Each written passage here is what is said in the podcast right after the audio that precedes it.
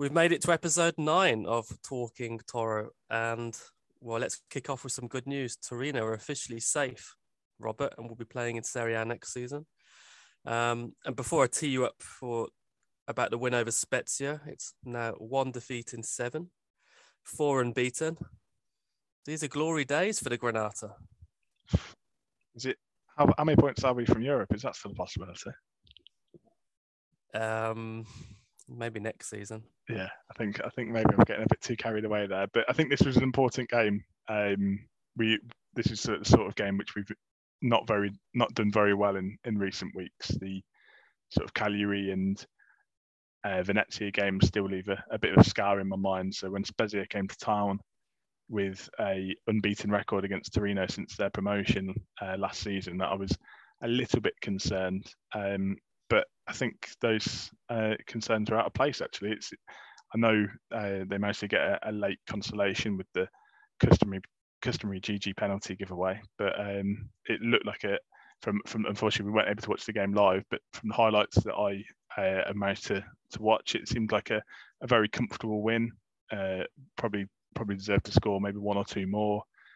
Spezia scoring with their really only opportunity, a bit harsh on Milinković-Savic, who, as I did predict, did come back into goal, but I think that was due to illness for Berisha rather than anything else. But yeah, just a couple of points to point out. A rare and first start for Demba Seck, who I have a feeling may be a Torino cult hero of the future. It's just something about him. I can't help but smile every time I see his face. He just seems so happy to be there. I can't remember as ever, even a very small sample size of having seen him play. There's very few Torino players I can compare him to, just that kind of physicality and speed. And the only watching some of his highlights, I heard somebody else talking on another podcast about Faustino Asprilla when he first turned up at Newcastle, and that he was so difficult to mark because the defenders didn't know what he was going to do, and that was because Asprilla didn't know what he was going to do. And I think that's a fair comparison with Seca. I think he's so raw that I think sometimes maybe he's not fully aware of what he's going to do, but on the evidence of the Spezia game, it turned out to be something good. And I remember. Do you remember Umar Sadiq, who had a loan spell at Torino under Mihajlović, I think? And he's very similar in sort of stature, probably not as quick, but he did sort of have a bit of the Sadiq about him with just his height and unpredictability. But probably should have scored. I mean, the opportunity with the step over and then the shot with his right foot, I thought was a very good opportunity and absolutely bamboozled the defender. And I think he's left-footed, so had it been on his stronger foot, I would have fancied him to score that one maybe. But I think that was an impressive sort of 60 minutes or so.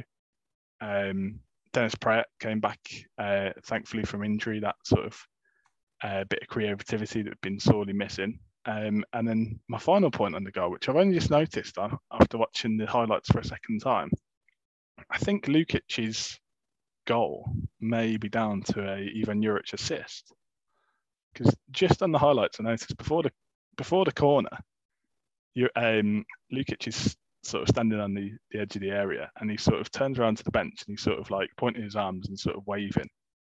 And I get the feeling that maybe Juric had told him to stay there and don't go into the box and wait on the edge of the box. And then when he scores, he runs over and gives Juric a hug. So I wasn't sure whether that was something maybe on the training ground, or whether it was just on the spur of the moment, that was something that Juric had noticed in the middle of the game. But I thought on something I totally missed when I saw the goal the first time, but watching the highlights again today, I thought maybe our coach can add another assist to his playing career. Good spot. Yeah, it always amazes me with Lukic that how he doesn't get more goals, because whenever he has scored, he's taken them really, really well. I thought it was a really good finish. There was a spell at the beginning of last season where, I mean, he scored a few goals. I remember a few goals against Sassuolo and Genoa. But he's very, very confident in those positions, and even the way he took his penalty as well.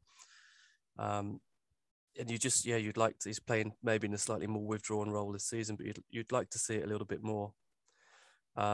That's the first game since Sampdoria away we scored 2 goals in it. in a game. So bit of a goal fest as well for the Granata. That does say a lot about our sort of struggles between January and April. Well, I think what you noticed on Saturday was just having that variety and options on the bench again, in that we played for weeks and weeks with Brekalo at kind of in pretty uninspired form and not being able to change things. But now we're having Seck. I thought the bits I saw from Piazza, he looked a bit like the Piazza of earlier in the season, with getting away from his marker and getting some interesting positions. And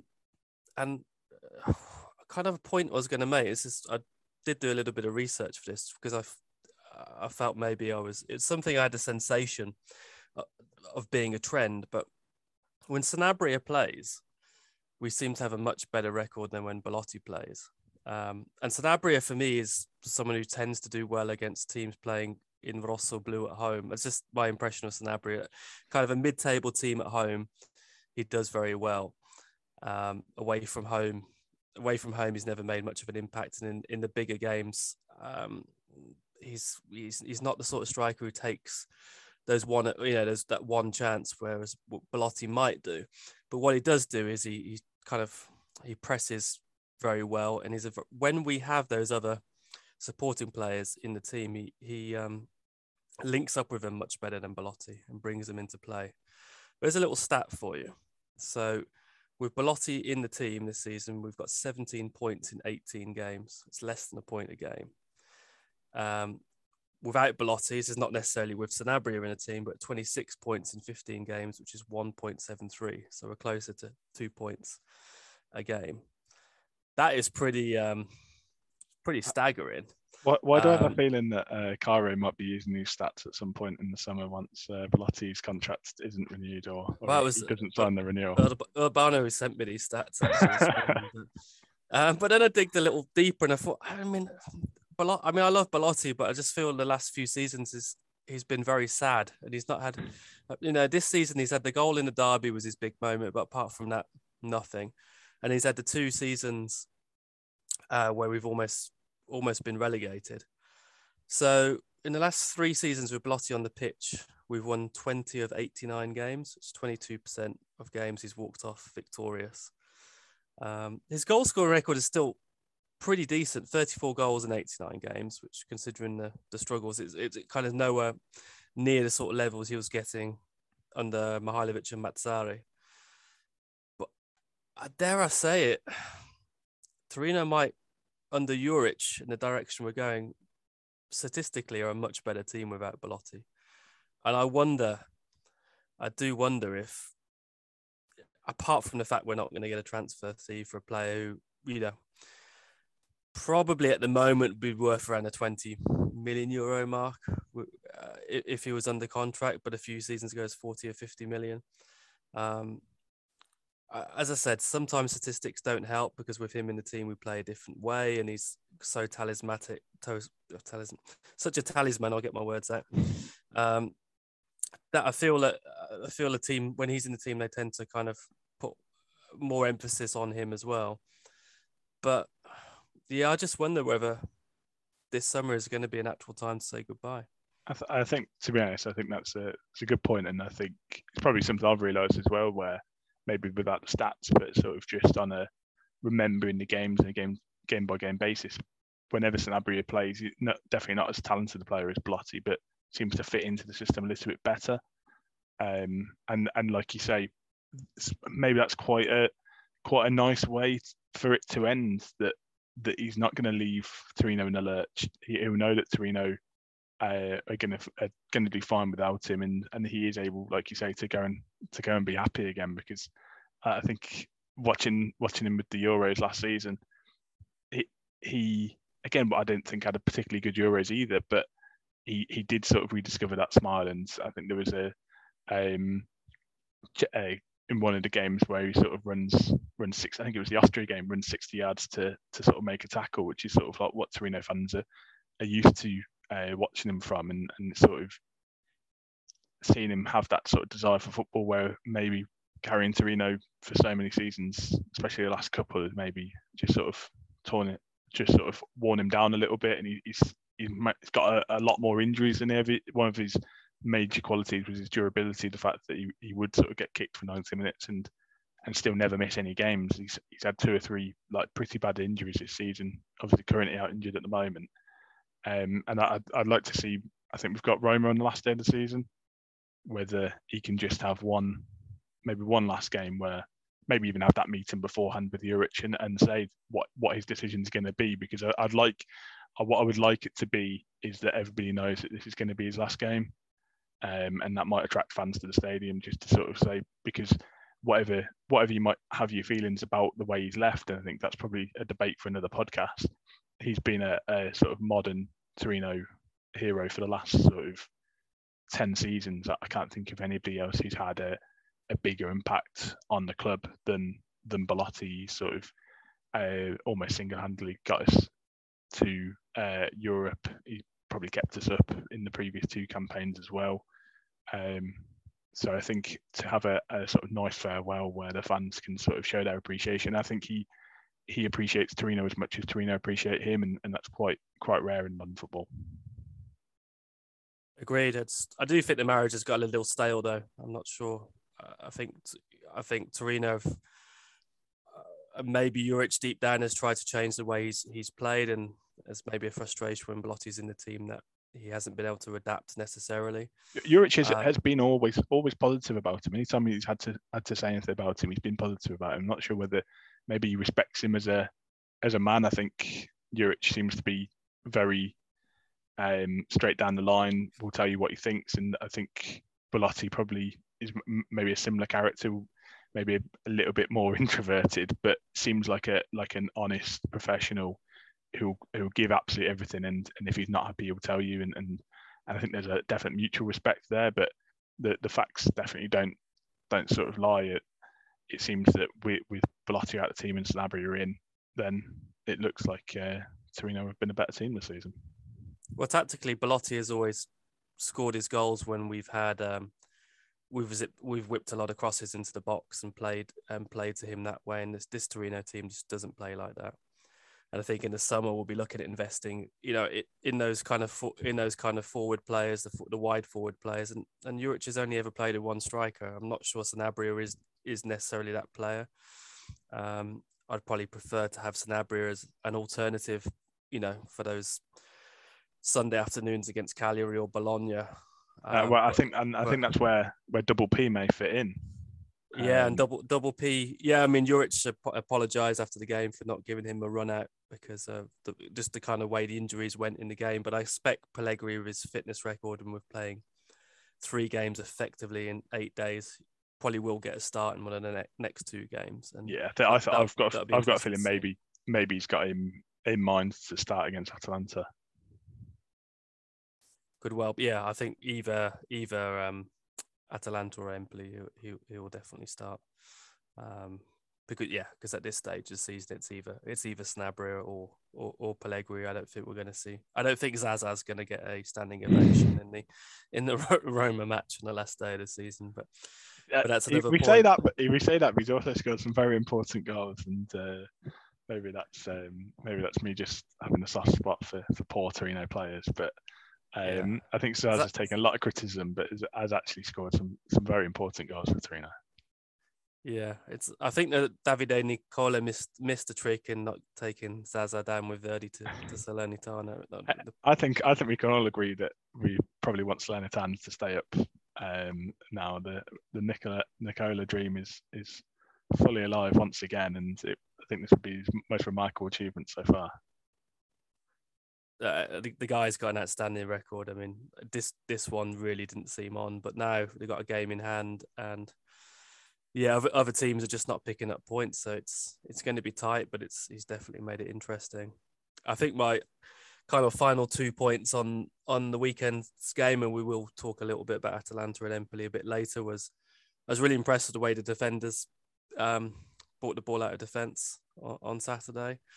It just seemed to be a sort of performance we were putting in kind of October and November in those home games, and Richie as well just gets better week on week, and seems to be playing quite nicely with Lukic.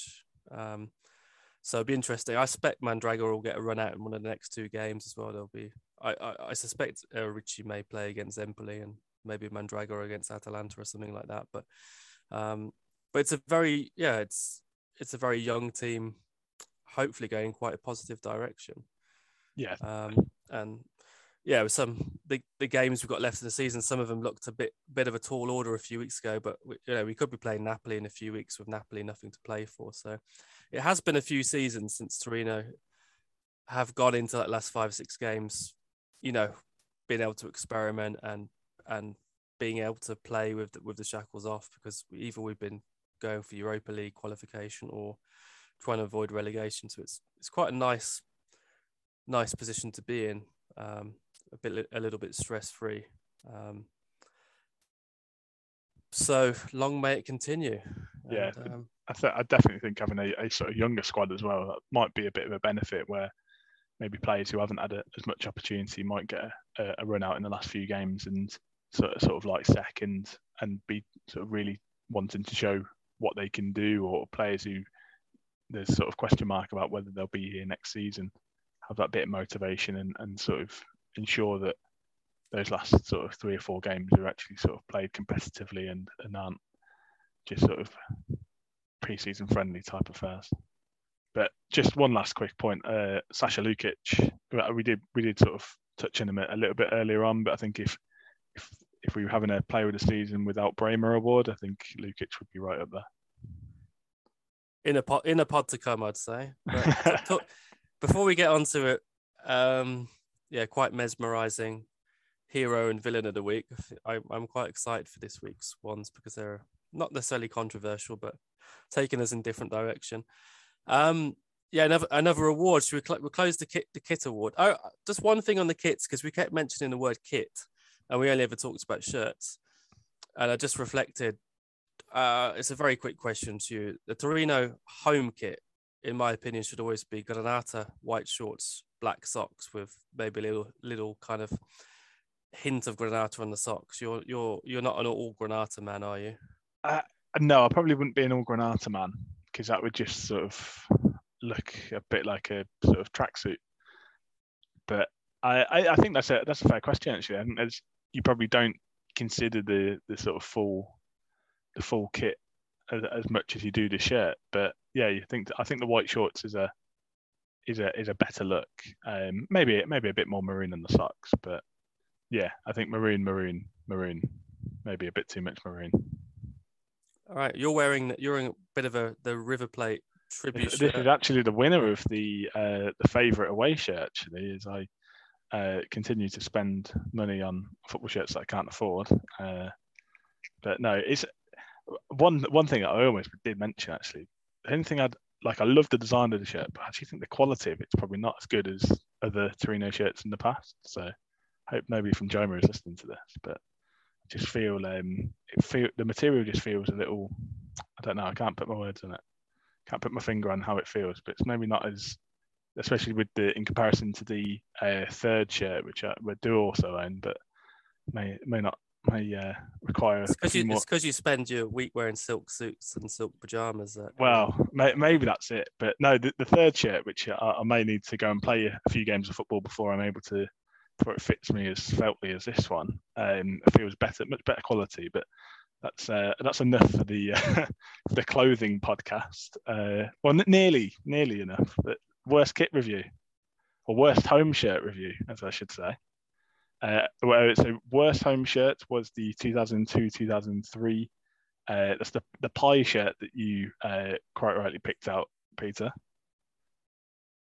Just a bad time to be a Torino fan. Yeah, unfortunately, it didn't get 31.4% of the votes. That would have been quite a good coincidence. So you come to the Talking Toro podcast for Torino talk, and you get mass jokes. Yeah. So yeah, moving swiftly on. The away kit was the one I pointed out, the weird stripe down the sort of the vertical stripe. That with probably... the comic, is that the one with the Comic Sans side sponsor or something? Yeah, I think it is.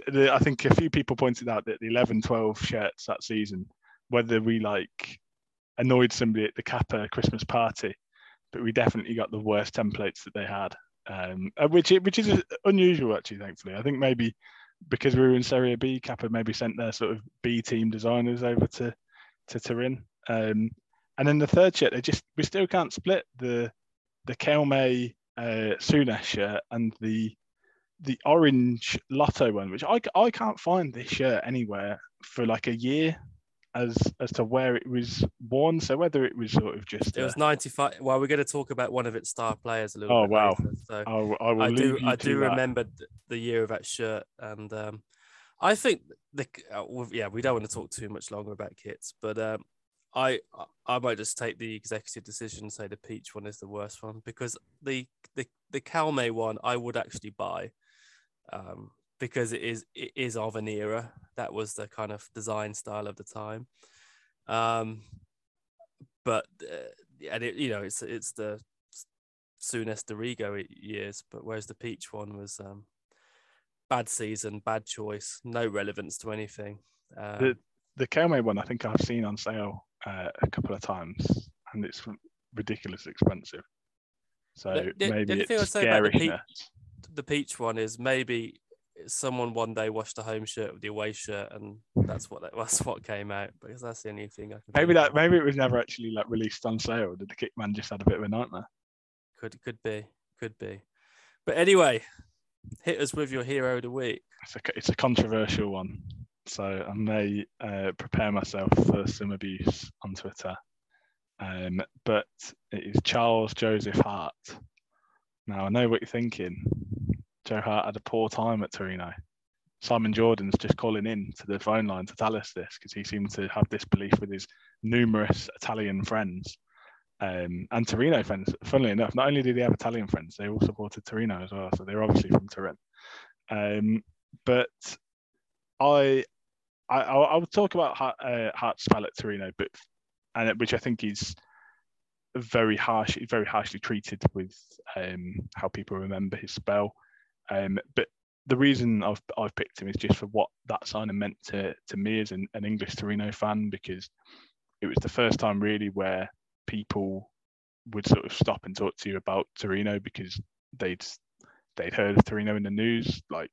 Your average football fan, even non-football fans really, would sort of like, oh, you support Torino, Rob, how's Joe Hart getting on? Like, just that sort of conversation over the water cooler at work, and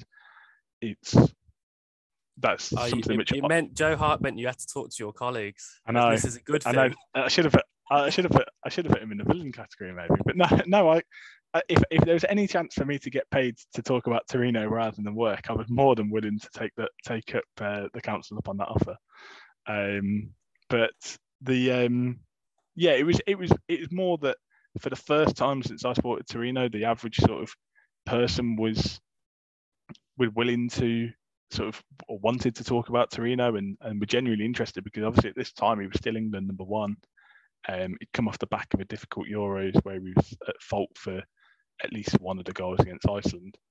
And obviously that summer goes back to Manchester City. Guardiola doesn't fancy him, and he talks about sort of the way he came to sign for Torino was the fact that there's not many teams a couple of days before the end of the transfer window who haven't sorted out a goalkeeper. So he needs to find a team who were maybe a little bit incompetent, and thankfully for him, Torino were there on hand.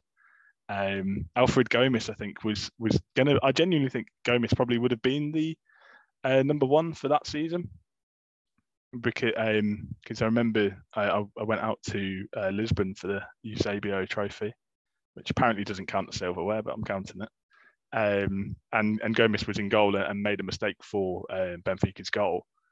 I think maybe that put maybe a couple of doubts in Mihajlovic's mind, and was sort of willing to see if a more experienced goalkeeper came about, he probably would have been happy to see how that transpired. And I think, I seem to remember there was talk about Emiliano Viviano being the goalkeeper who Mihajlović wanted, and his agent said he's not available, but if you do want a goalkeeper, Joe Hart's available. And I think that's how the transfer came about. So I can just remember the scenes of him sort of signing at the office in the centre of Turin. It felt like a really big signing, even Torino fans and even Italian Torino fans. So obviously coming out and signing England's number one was a big deal. I think he really embraced that. I think Torino fans really appreciated the effort that he gave in sort of speaking sort of basic Italian, and I think he lived in the city centre, so he was always sort of available to meet. I managed to meet him at the training ground and had a photo with him, and he seemed like he really enjoyed that year. Even though on the pitch it may not have been as great as we'd maybe expected, in his performances, I don't think they were horrendous. I think there were the odd mistake, which any goalkeeper in the world is going to make. But the defence that he was playing in front of him, I think I found one instance that the back four was Davide Zappacosta, Luca Rossettini, Carlao and Danilo Avila. I'm not sure there's many goalkeepers in world football who are keeping a clean sheet with that in front of them. So I think in hindsight, people sort of talk about his time at Torino as being a failure. And personally, I think it was to see an English goalkeeper. And I'll be honest, before he signed for Torino, I never really had much time for Joe Hart. I thought he was maybe a bit arrogant, but I think he proved a lot of people, including myself, wrong. He threw himself into going from playing for league titles in the Champions League for Man City to going to play for a mid-table Serie A team, and he threw himself into it, gave everything, and even now, anytime his time at Torino comes up, he speaks nothing but warmly of the fans and the city, and I'm really glad that he sort of managed to find a team nowadays in Celtic, where he's hopefully on the verge of winning a league title. It's definitely an interesting debate with Hart. I mean, like you, it was such the signing came from nowhere, really, didn't it? It was. I remember seeing some kind of headline on the internet from the Sun or something that Joe Hart lived with Torino, and you just think, yeah, it's just one of those things. But yeah, like you said, he found himself in a position where most of the elite clubs had two goalkeepers or were not willing to pay the wages, and Man City were not necessarily willing to share, pay for him to play for a rival, whereas going abroad to Torino suited Man City, even subsidising the wages. And I think he did arrive slightly hungover from the whole situation with leaving Man City, but like you said, he really embraced the challenge, and actually think it probably did him good to reset away from England and away from that kind of pressure. On the pitch, I thought the other thing I'll say is Mihajlović I don't think we would have ever signed him under Ventura or Mazzarri, because the Italians have a massive, when he signed it was a massive thing, or an English goalkeeper can't be very good. And I think Ventura and Mazzarri are so dogmatic in their approach, so I'd have to have an Italian goalkeeper. Or a goalkeeper that had played for 10 years in Serie A already. And I think Mihajlović is so freestyling his kind of sort of players he has that it kind of worked because Mihajlović was there. It kind of didn't work because Mihajlović teams generally don't defend very well. And Torino, like you said, that was a sample kind of defence you gave earlier, but we had like a Yeti as well. You could have got in there. The only time we looked reasonably competent defensively was when Castan earlier in the season, he was a bit kind of what's the word, he was a kind of a little bit too aggressive sometimes, but when him and Moretti were in the team, it was a little bit more stable. But yeah, we conceded 63 goals in 36 games, which statistically is not great. He made an error on his debut at Atalanta. Hopefully not Naaman for this Wednesday. No, why he went to Atalanta and then to Empoli, didn't he? Because he had that one that hung up, which wasn't necessarily that was not his fault. No. That was a Yeti's fault. But then two quite big mistakes again, Inter home and away. One when we let Icardi score at the San Siro, and the Kondogbia shot. As a game I was actually at, where he let it run under his body. So for the people who were saying, you know, kind of English goalkeepers are all bad. There was kind of enough of those kind of incidents, and then, you know, people back in England would pick up on that as well. But I felt when a team had that energy earlier in the season, he had some couple of good games for England as well as a Torino player, and it looked really good. But I think there was always a realization we were never going to be able to sign Joe Hart unless he, you know, was willing to drop to 25% of his wages, and Man City gave him away. And I do wonder actually whether, if you look at how his career subsequently turned out up until now, sort of the moves to West Ham and Burnley, which never materialised as to working for him, and then he went to sort of Spurs as second choice. I wonder whether in hindsight he wishes that maybe that conversation was a little bit longer, and whether Torino would have sort of signed him on a permanent deal. Because if you think after Mihajlović, he had Mazzarri, a more defensive coach, whether staying at Torino and having a couple of good seasons. I mean, Gareth Southgate does seem to ignore Fikayo Tomori in Italy, so whether it means he would have ignored Hart's good form had he continued. But he did stay in the team as England number one while still at Torino. So I wonder, I mean, it's all purely hypothetical, but it's not like he went on to Torino and then continued to have good success in his career. Whether I wonder whether he looks back at it and thinks, well, maybe if there was a possibility to stay at Torino, that could have been something which would have worked out a little bit better for his career. I think he is fondly remembered by a lot of Torino supporters. I think in time he'll become a kind of cult hero, and I think so. Probably... In the same way of Torino, Tony Dorigo, I think he maybe not had the best sort of lasting memories, and but I think that sort of uniqueness of having an English player play for Torino, and it is sort of about that sort of immersing yourselves in the culture, in the city, in the team. Even I think on a recent podcast, sort of Hart describes Torino as being the team of the city, and it's just things like that. That's sort of 5-6 years ago from when he played for the side, but he still seems to have that emotional attachment to it just from a season, which I think is quite a good thing about Torino. It's like it's a team that if you've played for them and you've done well, it's probably the highlight of your career, and that's always quite nice to be remembered at a club fondly.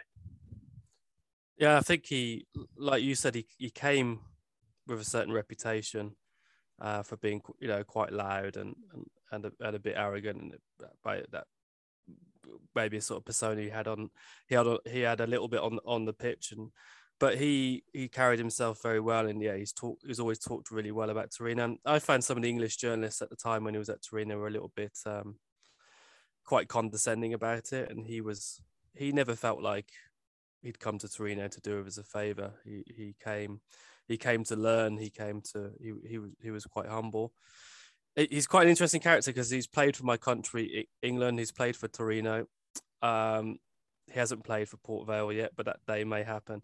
But he's from Shrewsbury, which is where I live, and I've seen him a few times around town. And once I saw a group of, or a couple of lads in Torino shirts in Shrewsbury, which is not something you see every day. And I thought, that's very interesting.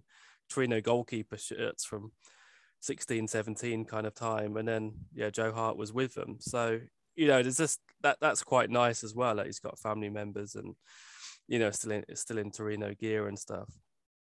Like I said, I don't know if you've heard this one before, but apparently I remember reading at the time that it was a chant from Torino fans, which was "our heart in the middle of our net" or "our heart in the middle of our box." I don't know if that's true. Torino fans came up with this song, but it's kind of genius if they did. I can't say whenever I went to the stadium I ever heard it. But I sort of hope that that did happen. All I can remember is the "come on" thing that he used to put on Instagram. that got a bit of a cult following. Yeah, I think if you, it will be interesting actually. Maybe I'll put a poll up after I do the episode as to whether Hart is sort of considered a Toro hero or not. And I think we might be surprised with the results. I think a lot of people actually remember him really fondly. Yeah, I mean, I've said he probably wouldn't have played under Mazzarri or Ventura for different reasons, but I think if he had, the experience would have been different. But there was a decline in his performances. There was a kind of time where he was beaten on his left-hand side quite a bit, and there were those, you felt some of the flaws in his game were starting to be exposed. And and like you said, yeah, it's nice he's got his career back on track, because he's not someone who should have been third choice goalkeeper at Burnley and things like that. But yeah, I think definitely a cult hero category, and it'd kind of be more fun if Torino did sign, just did make a few more signings like left field signings like that from time to time. Like question who'd be sort of like the modern equivalent of like an English player who can't get a game, Phil Jones. Well, Jack Wilshere. I think. Yeah. But strangely enough, it might be more likely now with a lot of kind of young English players. So, yeah, no, that is a very good point. Doing seasons abroad, so. But yeah, I mean, I think an interesting shout, an interesting debate, and I think the Joe Hart signing was quite similar to my villain of the week, actually.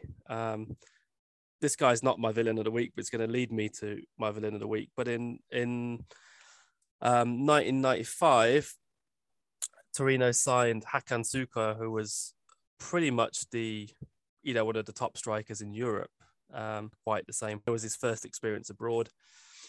And yeah, you just the massive buzz about signing a player like that. He only lasted 5 games because of, I think, kind of it may have been something to do with his marriage, but yeah, he just didn't settle in Italy. And at the time, the transfer window was open much earlier, so he played 5 games and then quickly went back to Galatasaray. And he thought, okay, what are Torino going to do now? Because this was a big statement signing to play with Abdi Pele and Rizzitelli, to make a pretty potent forward line. And so my villain of the week is the guy we signed to replace Hakan Şükür. So, what statistically one of the best strikers in Europe at that time. And we replace him with a 22-year-old Croatian by the name of Veldin Karic. And I often say he's probably one of the players in a Torino shirt, let's just say I'm least impressed by. I just felt in that season, we went from the excitement of having Hakan Şükür to signing a guy who'd kind of was up and coming in Croatia, but as it transpired, nowhere near being ready to play for Serie A. In Serie A, and I'm not sure he ever would have been. He pretty much stunk the place out for the rest of that season. I mean, Torino, that was the start of Torino's decline of kind of 15 years yo-yoing between Serie A and Serie B, and I'm no way am I blaming this guy for that, but it was the kind of signing that sealed that season, that that kind of lack of ambition. It was a stab in the dark. He scored 1 goal in 20 odd games. Just didn't look mobile.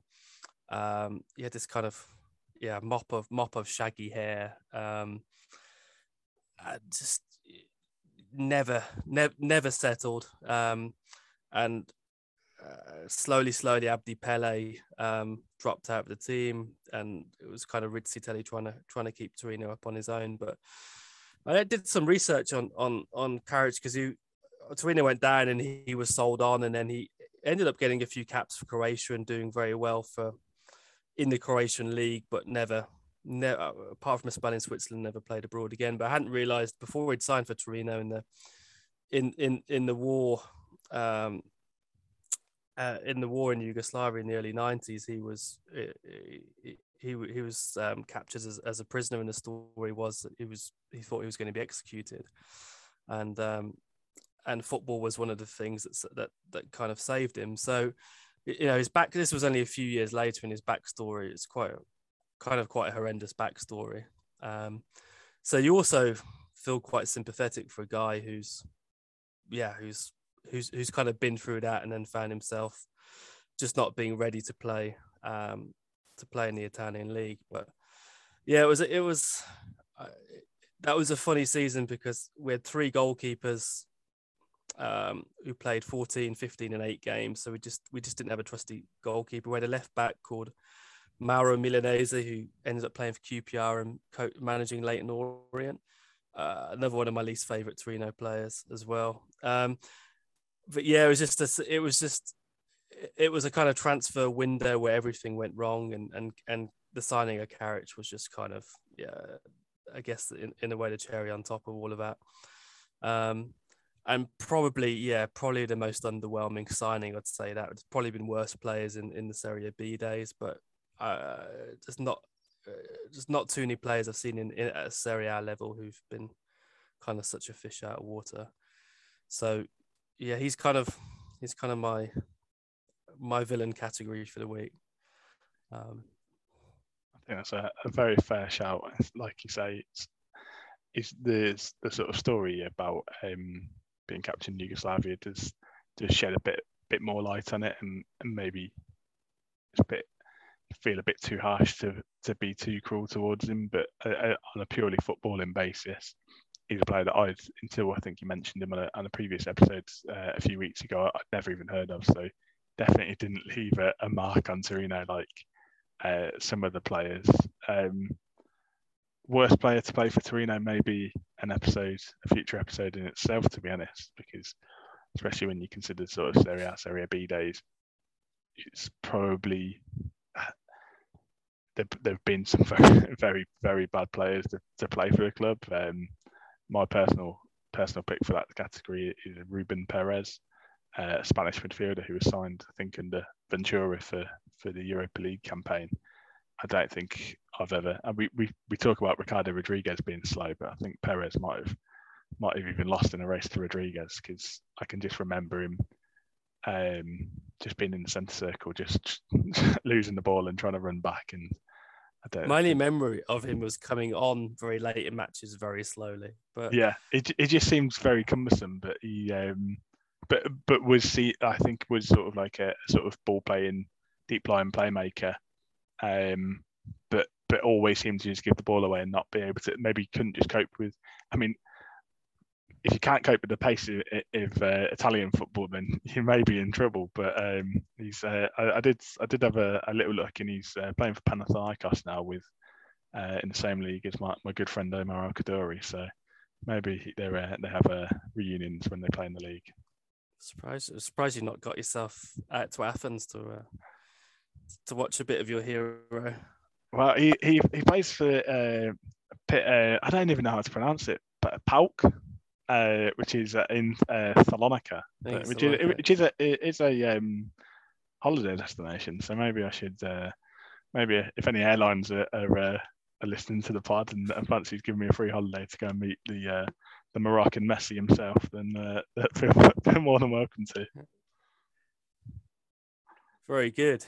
Well, yeah, I mean, I think part of choosing Karic was I couldn't quite get Hakan Şükür in it as a villain, but I think Hakan Şükür and Joe Hart, in terms of those just being real statement signings, or very kind of interesting signings. We've not had too many like that, because we've signed players.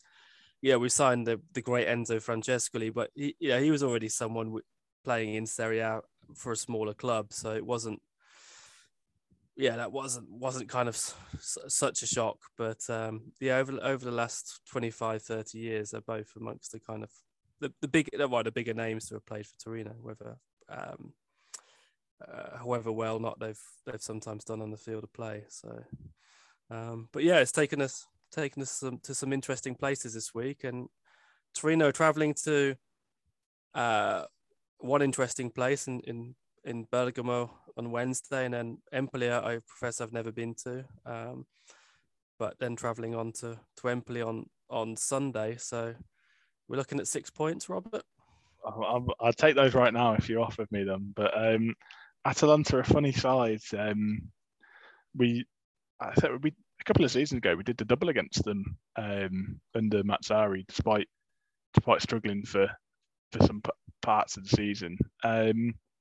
And they're in a bit of a strange position where they're probably not going to get into the top four, whether they fancy another season in Europa League or whether they would possibly like a season out of Europe to concentrate on the league next season is debatable. But they've lost 4 of their last 6, including their Europa League exit to Red Bull Leipzig. And the fixture last season was probably one of the rare bright spots for Torino, if you can remember it. We were 3-0 down at, I think, just before half-time. Yeah, Bonazzoli came. The pound shop Batistuta came in with another important goal, as he's doing with Salernitana at the weekend, and we managed to scrape a 3-3 draw. So yeah, I think actually of the two games, I could maybe see Atalanta being the one where it's sort of Juric against Gasperini, who he played under at Genoa, and there are sort of a lot of similarities by the way that they play. And I think Juric sort of proclaims himself as being the sort of disciple of the Gasperini system, and the systems are almost identical in terms of formation. So I think it could... Juric was assistant to Gasperini at Inter as well, and that lasted well. I think they obviously get on with being assistant manager to him at Inter, and I think it could be a really entertaining game. I think Atalanta would, for the last few seasons, have been in that position where Torino would love to be. They've had Champions League nights and we're sort of seconds away from beating PSG. It's an incredible story on a relatively small budget compared to some of the other sides in the league. So I think maybe it was there possibly on the decline this season. Maybe it could be a rebuilding year. A lot of the players that who've helped them get to the position they've got to are maybe getting a little bit older or have been sold on. I think Atalanta, I'm going to go for an entertaining 2-2 draw.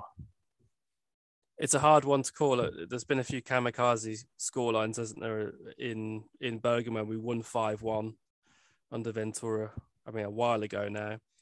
The 3-0 to 3-3, which is very, very rare Torino thing to do. The 3-2 I think it was in Reggio Emilia when they were doing some work on their stadium. I know we've had a few defeats there, but yeah, it's not. It's quite a hard one to call, and yeah, as you say, where is their mindset? Are they going for the Europa League or the Europa Conference League? But they're clearly a side that can be got at. They're quite vulnerable at the moment. I think they'll have some regrets as well that they didn't have one of their. This season they didn't kick on, because I think the league title might have been there, and I think another regret maybe not kind of winning one of those Coppa Italias, because I think they got to 2 finals. And very, very hard one to call.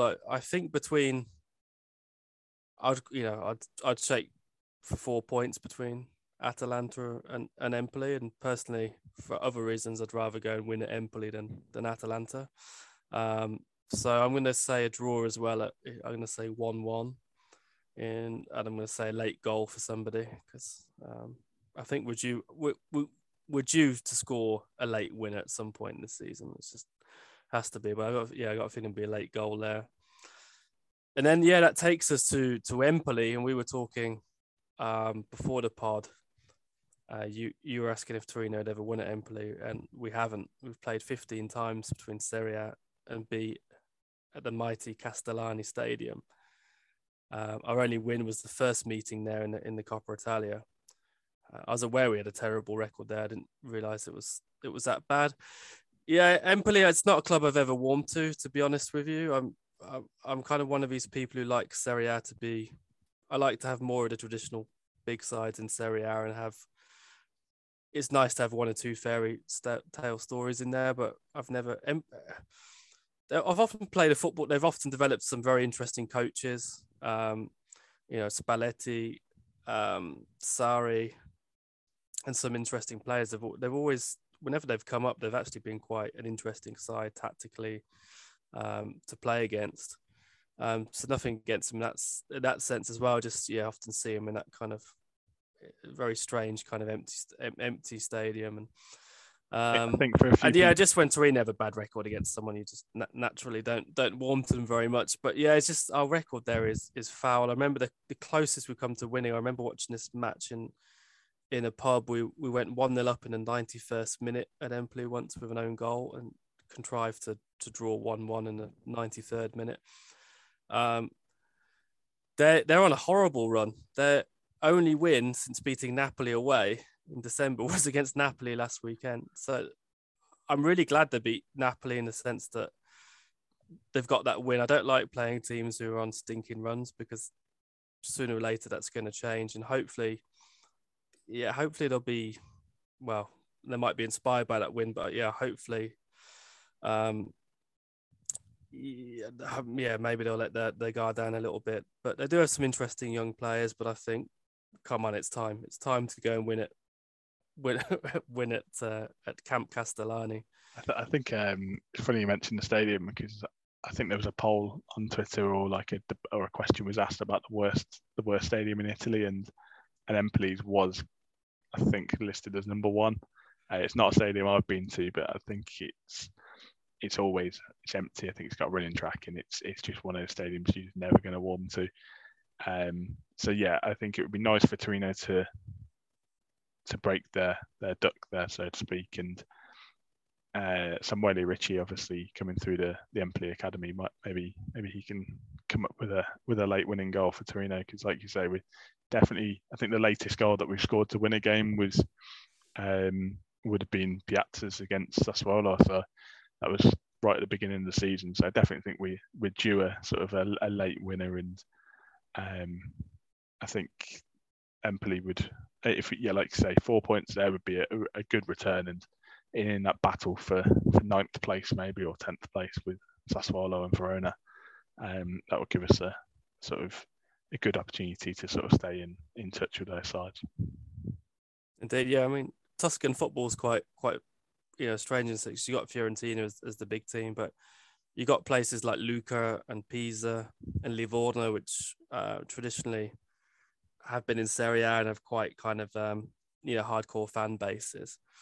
You had Siena, it's kind of turn of the century or the early 2000s knocking around, and they were just an interesting team because people like going to Siena. But yeah, Empoli's not a place. Not for the horses, for the football. No, but yeah, Empoli's not a place people visit, in Tuscany, whereas, Pisa, Lucca, for various reasons, people would. So, yeah, just they also feel like a bit of an outlier within Tuscany as well. But they've done very well. They had a very good first half of the season. I don't say this with any confidence, but I'm going to go for a 3-1 Torino victory in Empoli. Yeah. Okay, I'll go with the 1-0 late winner by Richie. Does he celebrate? No, he doesn't look. He looks. It's strange because he's only 20, but I think he looks older. But yeah, I just get the feeling he'd be just too respectful for that. He has very, very recently moved. He's probably still got his house there. Yeah, no, I need someone to celebrate. That would be no good to me. So no, I just can't see the character in him just going totally wild and jumping over the hoardings and going into the end with the Torino fans. Maybe we need more players like that. But we both predicted a solid 4 points, so that'll be So it will take the unbeaten run that would make it 1 defeat in 9, but we are dreaming a bit. We may get spanked in both of those games. Yeah, so. If we come back with 0 points from both those games, we may have 2 new hosters for the podcast next week, and because we've obviously jinxed it, and we'll have to go into podcast jail. Indeed. Well, next week will be podcast 10, I think we're going to aim to release it on the 4th of May, 4 Maggio, for the anniversary of the Superga disaster. And we'll talk obviously about the two away trips coming up and preview the Napoli game, but we thought we'll get a little bit kind of nostalgic on the Grande Torino.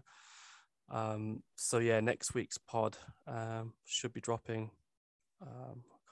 I hate myself for using that expression, but it should, yeah, it's one of those podcast terms people use, but yeah, we should be making it available on the 4th of May to remember that great team. So I think that's hopefully we'll be able to do that great team justice with probably a bit of our sort of personal tributes about sort of what the 4th of May means to us and as Torino fans in general. Indeed. In the meantime, Forza Toro. Forza Toro.